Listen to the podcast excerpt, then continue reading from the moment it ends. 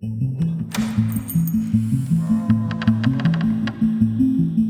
the intersection of true crime and real estate, you'll find Crime Estate. I'm Heather. And my name is Elena. As real estate agents and true crime junkies, we view crimes through a different lens. So walk through the door of some of the most notorious true crimes with us and discover how sometimes the scene of the crime has its own story to tell.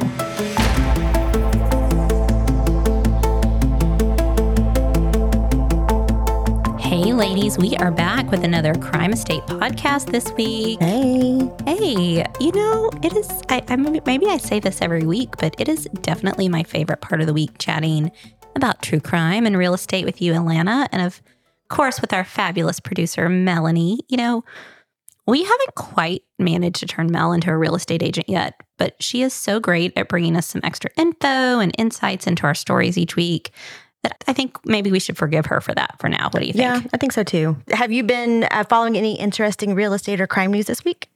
Uh, yeah. Um, you know, this week's story that you're going to be talking about, um, since I got a little bit of a, a, a look see first, is going to be really interesting. And it may be one of the scariest stories that we have covered so far. So yeah, I've not been trying to not reach search too much about it this week so that I can still sleep at night. So in my free time, I've been following the uh, Kouri Richins trial. I don't know if that's exactly how you say her name, but Kouri uh, Richins. I know that we had texted each other when she was first arrested, but do you recall this really recent case? Wasn't, Vaguely. Yeah, wasn't she the real estate agent that like tried to kill her husband? Maybe. Yes. Okay. Yes. Yeah. Sorry, So- let, let me just jump straight to the, Right, the plot twist there. No, no, no. Uh, I don't want to go into too much detail about it because I really think it's an excellent candidate for a future episode. But you're right. She's that Utah mother of three and realtor who was arrested last year and accused of poisoning her husband. So she did kill him, or at least allegedly killed him with a very high dosage of fentanyl. And apparently she supposedly poisoned her husband because they got into a big argument about a $2 million house flipping deal that she um, uh, was working on that he thought was going to be a bad deal. And that unfinished house, by the way, is also a whole interesting story, but Hmm. it is like over 20,000 feet on almost nine acres. And there's like a backstory on backstory on that. So we'll have to talk about that later. Okay, yeah, let's let's plug that in for 2024. Yeah. But but Kouri, um, so she actually published that children's book about her husband's death um, uh, afterwards about a children's book about how you navigate the loss of a loved one. Um, but yeah, the, the reason why I've been following it this week was there was a, a bunch of news that prosecutors are now accusing her of jury tampering, and of course with the Murdaugh murders, you know, like I'm all t- looking at things like with jury tampering, um, and. Uh, uh, See, that's how she does it. She's like, ooh, jury tampering. And she's researching. Oh. And then she's like, onto this Kouri case. And then Mm. she's down the rabbit hole of jury tampering. I mean, and I know how you are, Melanie. It is like one thing leads to another, and Oh. you have well researched 27 well- different things. It well does. But yeah, so the jury tampering is because they found a uh, handwritten letter in her um, cell that was supposed to be to her brother, I guess, basically trying to get him to talk about how um, her husband was a drug addict, which eh, I'm not sure if there's any evidence for. But the, the best part of the story is now she came out a couple days ago claiming, oh no, they just found like a piece of a story that I'm writing. I'm writing a new book. What? And yeah, yeah, exactly. And and it's you know it's just a it's a for a book. It's not like anything real that I was going to um, um, send. So yeah, it's kind of crazy. Um, I, when you were joking earlier about uh, me researching, a friend of mine sent me a, a picture of a T-shirt that basically says "I'm almost a detective." And- this is true. This Yeah. is true. and I was like, yes, yes. Um, so it, it felt close to home. But anyway, like the whole Kouri Richards thing, the reason why it just it feels like a, a made for TV movie, and you know we we like the movies. Um, Oh, yeah. but- we, are, yeah. we are all big movie Yeah. buffs here. Yeah, we're we're always talking about that, and kind of made me think. Um, I don't know if I've ever asked either of you, do, but do you like horror movies? I don't. That does not surprise me. about it did not. Hard yeah, no. I, I'm with you. I love a good suspense Mhm. movie, um, but I don't. I don't really love the horror genre. I mean, But going back to sort of the to this week's episode, because it could also be a very good made for TV movie. Like, do you think it Mhm. would be more in the horror genre or suspense genre? I'm gonna go horror. Okay. Yeah, yeah, I think Okay. so. Oh. Yeah, it's it's really creepy, and there's a lot of ur- urban legends surrounding this one, and it was hard to kind of decipher what's true and what's not. But the best I can tell, this is this is an accurate description of what went down. Okay. Yeah. So maybe we should just Yeah, dig let's in. do it. Yeah, let's do it. Yeah. Go Okay. for it. So today we're near Boston, Massachusetts. Have y'all ever been to Boston? I, I haven't. And I'm really hoping after today's story, I still want to go because I would love to go and experience it. Yeah, yeah. I I want you to go because I want to go, and we can add it to our list. I Yeah. mean, we are going to have the crime estate tour Ooh. of champions. For Can sure. we uh, uh, use it for tax purposes and file it as a business Sure. expense? Yeah, why not? Uh-huh. One of my um, best friends lives in Boston, but I've actually only been to visit her one time, um, and definitely up my alley. So Yeah. I uh, I would love to go back for more. Yeah, yeah. So it's here in Massachusetts in the 1980s, and I feel like this story might unlock a lot of new fears for people. Ooh. Yeah. Okay. So let's talk about the perpetrator of the crime. Daniel LaPlante was born in 1970 in Townsend, Massachusetts. Townsend is a historic New, New England town of 9,000, an hour northwest of Boston, just south of the New Hampshire border. From the start, the guy had a very troubling upbringing. He was emotionally, sexually, and physically abused by people who were supposed to be protecting him. His father and his stepfather abused him, and ultimately, as a teenager, he was abused at the hands of a psychologist. Um, I'm sorry. I mean, obviously, you were telling us a story about a crime that this guy is going to commit, but that is just horrible. There is a special place in hell for healthcare workers that abuse children. Mhm. Oh, for sure. Yeah, it's and it's just horrendous. So, according to reports, his home was littered with discarded items, old cars, and just general junk. Teachers described him as a loner and not particularly friendly. His peers at school noted that he was creepy and weird and that he didn't seem to care much about his physical appearance or hygiene. In his teens, he was arrested multiple times for burglary, which added to his already bad reputation.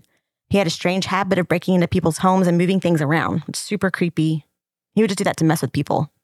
Yeah, and talk about something that you couldn't do now that you could do in the 80s. I mean, Yeah. everybody would have like you on film. Yes. And, yeah. True, Okay. true. So it's in this state of mind and with this background that we find Daniel LaPlante alone, abused, already a petty criminal at 16 years old, and about to commit two almost unspeakable crimes. So let's jump over to the town of Pepperell, Massachusetts, only about nine miles east of Daniel's hometown of Townsend. It's here that we find the Bowen family living at 93 Lawrence Street. Pepperell is a quiet, small town of 11,000 near the New Hampshire border. This town dates back to the Revolutionary War, and the Bowen family is living in a two story split level home. Now, we've talked about this style of home before, but as a quick refresher, in a split level, you typically walk in on a foyer level, and from there, you'll find a half set of stairs going up to the living and kitchen space, and a half set of stairs going down to the bedroom area of the home. Their home in particular is a three bedroom, two bathroom colonial style home built in 1975 and is about 2,200 square feet. So, a pretty typical 1970s family home. Sadly, the family had endured the loss of the matriarch of the family to cancer, and obviously they're all struggling. And it leaves Frank alone to raise his two daughters. Being a now single father, Frank is forced to work more often, leaving the girls home alone. I want to quickly note that I found conflicting reports as to one of the daughters' names and ages. In some reports, one of the sisters is listed as, as the younger sister of the two, Jessica, age nine, and in other reports, she's listed as the older sister by the name of Karen. So that's just one example of how the story's kind of grown legs and just Yeah. I mean, different well, you iterations. said it sort of became like this urban legend, It but did. that's drastically different. So Mhm. I'm sort of assuming that if there are that many conflicting reports, the sister is not really the subject of our story here. Right. Well, on this on this first part, it, she kind of is. Okay. Yeah, yeah. But and I only went with sources that I could I could really verify that they seem like legit legit sources, and they had sightings that seem legit. So I think, like I said, I think this is a, a pretty good representation of what happened. So, what we do know for sure is that one of the daughters is Tina, and she is 15 years old, and she is the one who becomes the focus of the first of the two torturous crimes committed by Daniel LaPlante. Now, LaPlante reportedly knew Tina from school and became infatuated with her. And there, again, there were some conflicting reports that I saw. Um, Melanie, will you tell us about the one that we just talked about? Yeah, it's, it's kind of hard, as you mentioned, to, to understand exactly what happened. But I did see some reports, but it might have all been just traced back to the same report that he basically got her phone number, started talking to her, basically kind of described himself as a good looking athlete from an, a nearby school and convinced her to go on a quote unquote date with him. But when she uh, opened the door, he looked and was obviously very different. Um, and that apparently she was nice and went out with him, but for like an hour and then obviously didn't see him again. Can't necessarily confirm that, but that is one thing I did read about them. Yeah. And regardless, cat, adds to the- fishing. yeah. yeah, the first catfishing. Um, regardless, it kind of adds to the creep factor of this whole story. But Yeah, I mean, he was obviously infatuated with this girl. yes, yes, absolutely. So in late 1986, Daniel gained access to the Bowen residence and began a weeks long menacing exploit. Frank didn't think much of his girls' claims that things in the home seemed awry. They were adjusting to a new normal without their mom in the house, and for all Frank knew, the girls were either forgetful or playing jokes on each other. He actually at one point ordered the girls to undergo counseling, thinking the odd behavior was due to the girls struggling with grief from their mother's death. But for weeks, the girls complained of odd behavior. The channel on the TV would be changed after they left the room, items in the home were misplaced, milk was poured into glasses and left in random places around the home. All in all, none of these things were very harmful in any way, but the fact that they were happening was all kind of creepy. And I kind of don't blame Frank for thinking the girls were pulling his leg or playing jokes on him because that's just weird. Like, why? Why would this be happening? I mean, I'm with you. This sort of sounds like my house all the time, though. I mean, we've talked about we live with teenagers. Do you know the number of misplaced glasses of drink that I find places? I mean, it's somewhat typical, you know, just not paying attention kid behavior. Right. But I'm surprised your first thought wasn't that it was a ghost, Alana.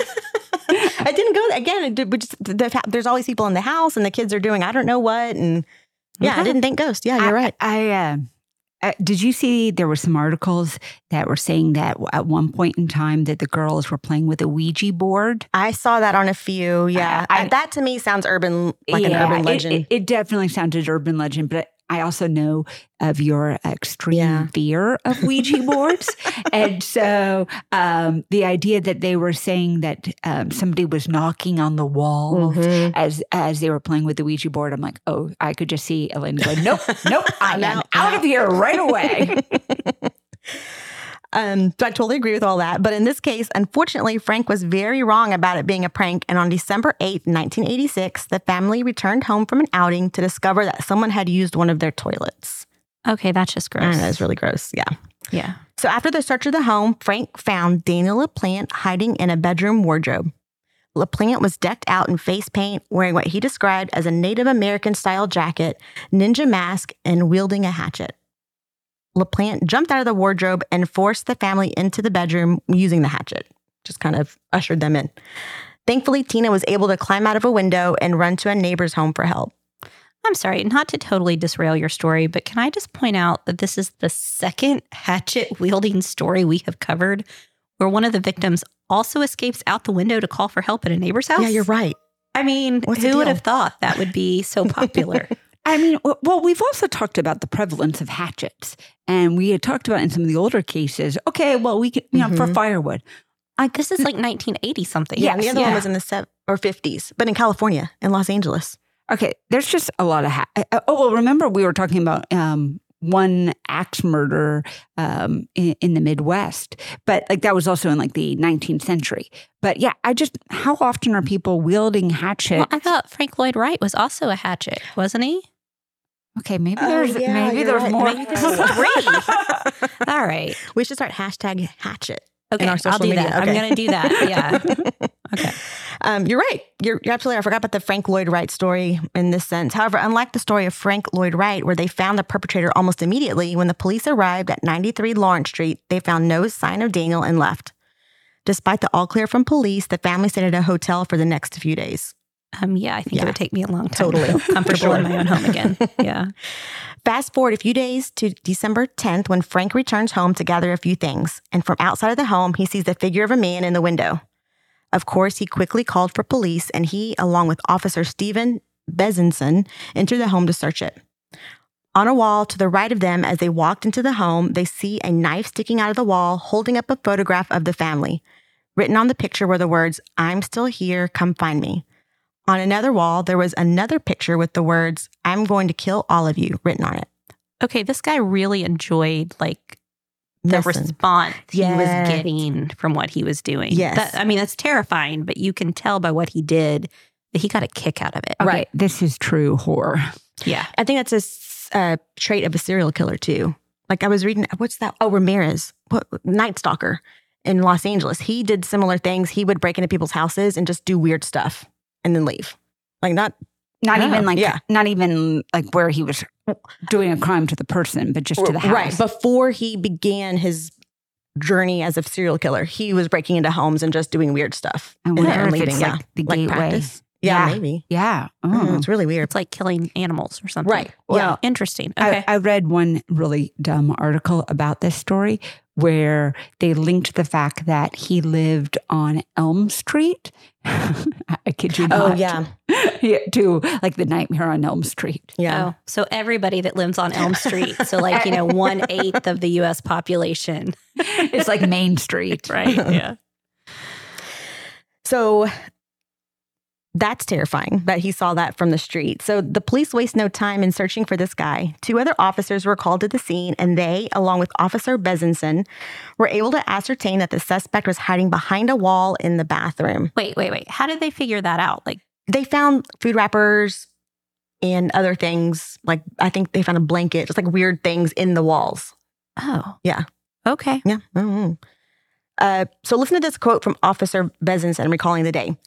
I pulled my pistol and said, I got the son of a bitch right here. I told him, let me see your hands or I will splatter your brains all over that wall. Doesn't that sound like like I would think a Boston or Massachusetts Totally. cop would sound? I've only watched Rizzoli and Isles like seven times all the way through, and that is absolutely oh, good. Then you can do it in the accent. Go. no, Okay. no. I do love Angie Harmon though. Uh, yeah. So creepy. Uh, yeah, really creepy. And I mean, you would uh, just put yourself in the detective's place for a minute. You go in looking for somebody. How many times are you looking behind the Right, walls? I mean, that is, Yes. it's just so abnormal. I was also thinking about each of our homes, and I think of any of us, Melanie would have someone living in the walls because we've both recently had our walls open for remodels and stuff. So, I love that you gave this some thought. whose house am I never going back to? Well, it, I mean, what's weird to me is this was a relatively new house. It was only 10 or so years old. And so, I mean, I guess I can see in an old house, like I've known somebody in my neighborhood who was like looking at their house one day and they were like, what is that window on the side? And then they realized that there was a boarded up uh, tiny little room.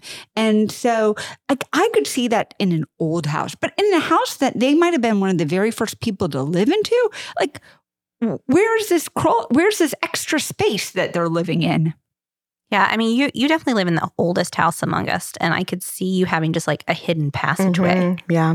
you know, or i something. mean i like that. wish i mean like there, i did you know one time uh, you know realize that like my bedroom closet and when i say closet i mean like a tiny little door that you can put a few shirts in um and it when i knock on the door on the wall of it it's hollow because uh my other son's closet it kind of backs up to each other and so i i did see in another neighbor's house what they ended up doing was they actually tore down um, the the wall in between the two closets and made it one like Mhm. large kind of long closet. Uh, that's the only like thing that I I could notice. Well, I'm just saying, your house is over 100 years old. Maybe you should go around like pulling all the sconces in your home just to make sure like nothing opens, Mhm. like no I- I- secret passageways. Yeah, yeah. I think uh, mostly I would just find um, a lot of cracks in the wall. A little bit of um, dust. oh yeah, a lot of dust.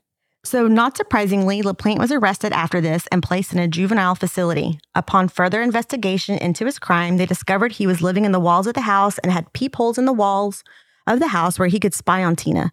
Additionally, he was living in the crawl space of the house, no bigger than six inches, bounded by a concrete foundation and inner wall. Heather, are you claustrophobic? You know, I am a little bit claustrophobic, um, but I can't imagine this. Like, I don't like a crowded elevator, right? Mhm. I can't imagine a six inch crawl space. I mean, that's really small. I don't know how. I mean, if you if you think about this, I want everybody to picture this: six inches between the floor and your ground. He would have to be laying flat with like Mhm. either his back or his chest on the ground and the other on the floor of the Mhm. house. There's no room to move there. Yeah. Yeah. It gives me the heebies thinking about it. Well, and Mel, you had some crawl space issues, right? Like, yeah, yeah. If you remember in one of the earliest episodes, I talked about how when we had to get um, new duct ductwork for our air conditioning downstairs replaced because the ductwork was in the crawl space below our house, um, they had to go under it. But because over time, over the years, I mean, I think ours originally was probably 18, 24 inches, but in Texas, you know, our wonderful soil. Um, and, you know, as rain would come and as the heat, it would expand. And so it got to be about six inches. And so I'm highly claustrophobic. And so I couldn't even watch when they would do it. They had to go crawl underneath the house with like hand shovels in order to shovel all the dirt out to make it a large enough that somebody could then put in um, new ductwork. Mean, and I would hear the guy underneath our house because um, his phones would ring and, and then I would would hear him having a whole conversation underneath my feet while I'm like sitting on the couch. So I can completely kind of understand this, but I also am like, I want to figure out how could he have the peepholes. I, I did find a schematic, and I can't um, say the legitimacy of it, um, that shows where at one point in time he was holed up in this little triangle spot um, in the house. But obviously he was able to get into the house enough that he was moving things around and going to the bathroom. Mm-hmm. Well, and okay, so from a logistic standpoint, he would almost have to go into the crawl space and be under the house and then come up through the walls because you can't go behind a wall without cutting into it where somebody's going to see. Yeah, that's how I'm sort of mm-hmm. picturing mm-hmm. it. Yeah, for sure. Okay. Yeah. And I think that drawing online, I think that's legit because I think the police officer drew that. So I think that's a legit one. And Heather, yeah, we Heather, we can post it. Yeah, later. we'll post it online for sure. So Daniel's arrested and he's released on bail from the juvenile center by October of 1987, less than one year after the crime. Reportedly, his mom remortgaged her home to pay his $10,000 bail, but not two months later, as he was awaiting trial, he committed an even more sinister crime. Once back on the streets, Daniel was up to his old ways, burglarizing homes and being a general neighborhood nuisance. On December 1st, 1987, Daniel LaPlante broke into the home of the Gustafson family, a half mile from his home in Townsend. It's a two-story Cape Cod style home that sits on a dead-end road. He is armed with a 22 caliber firearm he had stolen from another residence the month prior. Upon entering the home, he encountered 33-year-old Priscilla, a nursery school teacher who was pregnant with her third child. Also in the home at the time was Priscilla's 5-year-old son William. LaPlante led Priscilla and William to her bedroom where he tied her up to the bed and locked William in the closet. He then raped Priscilla and shot her twice in the head with the stolen gun. After murdering Priscilla, he led William to an upstairs bathroom where he drowned him. As he was leaving the home, Abigail Gustafson, Priscilla's seven year old daughter, returned home from school. According to court records, Abigail suffered blunt force head trauma and was drowned in a downstairs bathroom. Okay, well, that is tragic and so sad, but I'm also sort of shocked by how quickly mm-hmm. he escalated from, you know, these devious pranks to a serious crime. I mean, right. that was very dramatic. In very short amount of time. Mm-hmm. Yeah. Seemingly so. Yeah, yeah. absolutely. Mm-hmm. I mean, remember, we're talking about a 16 year old. Mm-hmm. Yeah. I mean, I have a 15 year old and as well as 13 year olds. And I mean, to think that they would could do that, um, it boggles my mind. Mm-hmm. I'm also very upset that he like had problems after his mom mortgaged the house to get him out on bail. Mm-hmm. I feel bad for. I mean, I feel bad for mom in a thousand ways, but I mean, I don't know. I feel bad for mom too, but he his childhood was messed up. It sounds like. Yeah, yeah. And I don't know. I don't want to. I don't know. That's that's a tough one.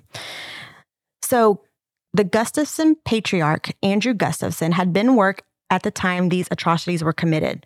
When he got home from work, he found Priscilla's bloodied body in the bedroom and immediately called 911. Andrew was quoted as saying, I was too afraid to go look for my children because I was afraid I would find them dead. It was so shocking and unbelievable. I screamed, I wailed. That quote is just heart wrenching. I know. I, I, can't even imagine. Almost like teared guy. up reading it. Yeah, yeah that's yeah. a tough. That's tough. When officers arrived, it was them who found the bodies of the children. It is believed by officers who arrived at the scene that Abigail fought for her life and that that is how she suffered that blunt force trauma. LaPlante was quickly identified as suspect number one when gloves and a shirt found in a wooded area behind the Gustafson home were found.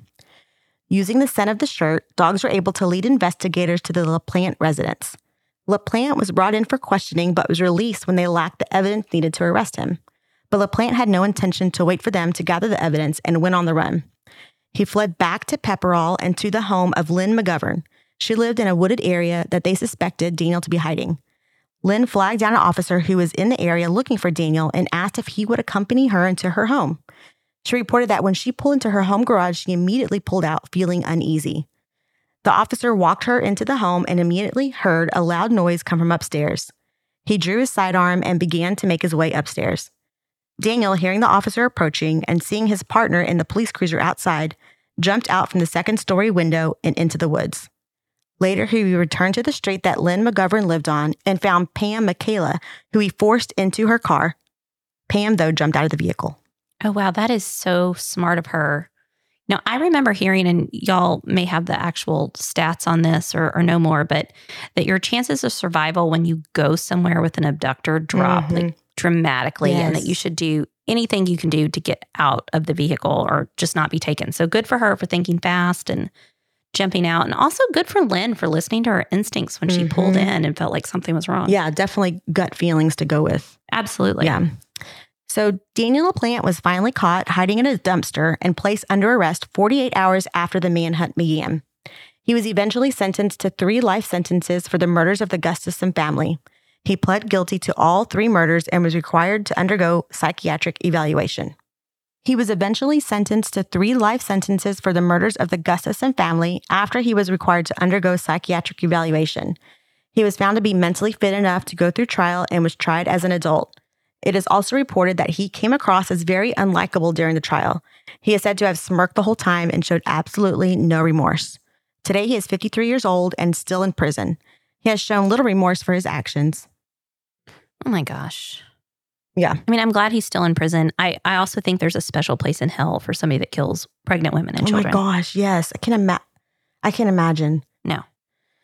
Okay, so let's talk about what happened to the Gustafson home at 3 Sanders Road in Townsend, Massachusetts. Since Andrew Gustafson left the home sometime after the murders, the home has changed hands four times. The four bedroom, two bathroom, 1778 square foot home sits on approximately nine acres and last sold for $450,000 in 2022. As Wow. for the I'm, s- I'm sorry, I just jumped in on you, but nine acres. I Mhm. mean, the home is probably set back. I'm just thinking about for him to intrude on that home. Mhm. It's not like he just picked one of the houses on a street. He had to really. Right. Yeah. And it's all, apparently, he was really familiar with the wooded area that all the houses sat on. It was very close to his own home. So, oh, that makes sense yeah. because he said like that wooded area where Lynn was. They thought that's where he was hiding. Right. So he, okay, got Yeah. it. That So that makes more sense. Yeah. He was probably like walking through the woods to these houses. right. Okay. Right. So, as for the Bowen residence, it was last sold in 2016 for 275000 but may be worth twice that today. Frank Bowen now appears to live in Alaska with his daughter Tina, is in his early 50s, and has not publicly commented on the case. There isn't a lot of information about either of these homes online, whereas in some homes that we've covered, the community kind of embraces what happened in the home, like what we saw in the Villisca murder house, or as completely, or it was completely demoed or changed, like in the Manson family or the JonBenét home. This just seems to have been a blip in the history of the home and a blip in the history of this portion of Massachusetts. Okay. Okay. Yeah. I mean, I can see that.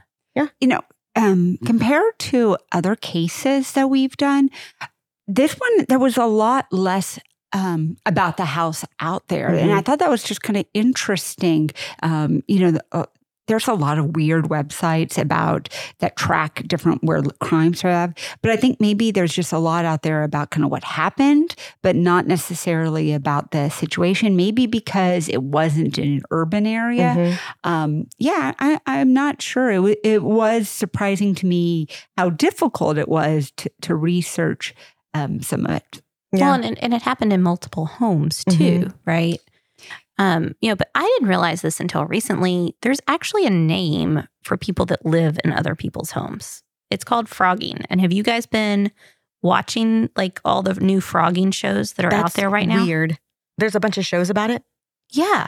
Oh my gosh. Okay. So phrogging is with a PH, not an FR. of course. um, of course. And yeah, it's so I listened to this great podcast that if you're not listening to, you should be listening to called A Date with Dateline, where they break down the Dateline episodes because I'm that much of a nerd. I like to watch the Dateline episode and then get commentary on the Mm. Dateline episode. But Dateline was on vacation over the summer, so they were covering a couple of different shows and they covered um, a couple of phrogging shows that I think were on Lifetime. And I just saw them pop up on Hulu. And so if you are listening to this, it is probably still on Hulu. Go check out some of the phrogging episodes. Um, is that different than squatting? well, it is because squatting is typically in a vacant house, but Mm, phrogging is in a house where people are still living. Gotcha. Okay. Yeah. Like I, I feel I, I don't know what the story is, but isn't there one where somebody was living in the attic? Like uh, I, I don't remember what the Hmm. horror story is, but yeah, I've definitely heard of someone like living in the attic at the same time. I don't know. I haven't heard that one. Now I'm going to go research it. Stay tuned for a future episode. Yeah. Well, I loved this episode. Yeah. I mean, it was very different Mhm. and interesting and sort of mind blowing. And I still want to go to Boston. So thank okay, you good. for that. Good. Good. Yeah. Yeah, it was. It was fun to tell. It was uh, tragic and horrific, but um, it's interesting. Yeah. And I just, I just keep thinking, like, do you think you would know if somebody was living in your house? I mean, you guys have heard my dog bark from time to time. You would absolutely know if there was somebody else here. I don't think so. I don't think so. You don't think you would know? I don't think I would know.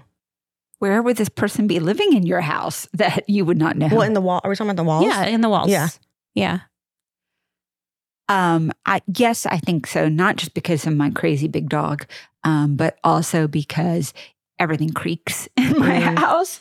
Yeah. the insulation in 1920 something was not that great. Uh, so you hear everything. Makes I also had another question that popped to mind, but I didn't want to interrupt you when you were like in the flow of your story. So they found out that he was living there because he'd used the bathroom. hmm So when you're showing houses and your clients need to use the bathroom, what is your rule of thumb? Um, I don't know if I have a rule of thumb. Okay. Yeah. So my rule of thumb is if the water is on Oh, and they have not specifically put a note asking you not to use the restroom, then it is fair game. yeah. Well, I would agree with that. But I was talking to somebody else recently and they're like, no, your client just have to stop at like a 7 Eleven or something. And I was like, have you ever had a client with a toddler? I mean, Yeah. you're showing nine houses in a row. Or off in the country somewhere. Yeah. I'm like, I feel like, so I was really grossed out by this guy using their bathroom. But I'm curious, and I'm curious what our listeners think. Like, if your house was for sale, would you expect people Mm, to use your bathroom? that's a good question. I see- Melanie, you have this look on your face. Like, I it never dawned on me that somebody might use my bathroom, and I'm horrified. Is that what you're thinking?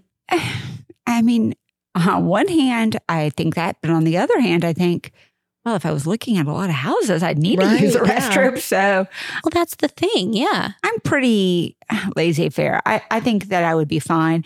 Um, and I'm thinking that if I had, you know, um, if my house was on the market, it would be clean enough that I would not be, you know, too too embarrassed about someone going into the bathroom. Mhm. Yeah. Let's hope. Let's hope for sure. Yes. Definitely clean your bathrooms if you're putting your house on the market. So we're gonna talk about list it, live Oh, it. yeah. We haven't done that. Yeah. Um, so I guess, well, let's start with the one with Tina, Okay, Bowen.